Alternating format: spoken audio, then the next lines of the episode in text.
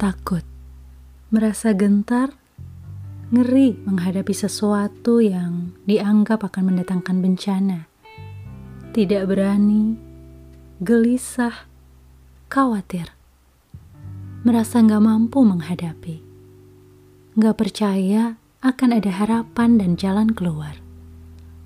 Padahal belum tentu yang ditakutkan akan kejadian.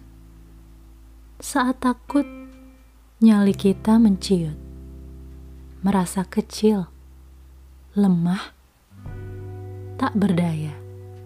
Saat menghadapi situasi yang gak mudah, mungkin lelah, tapi belum tentu kalah.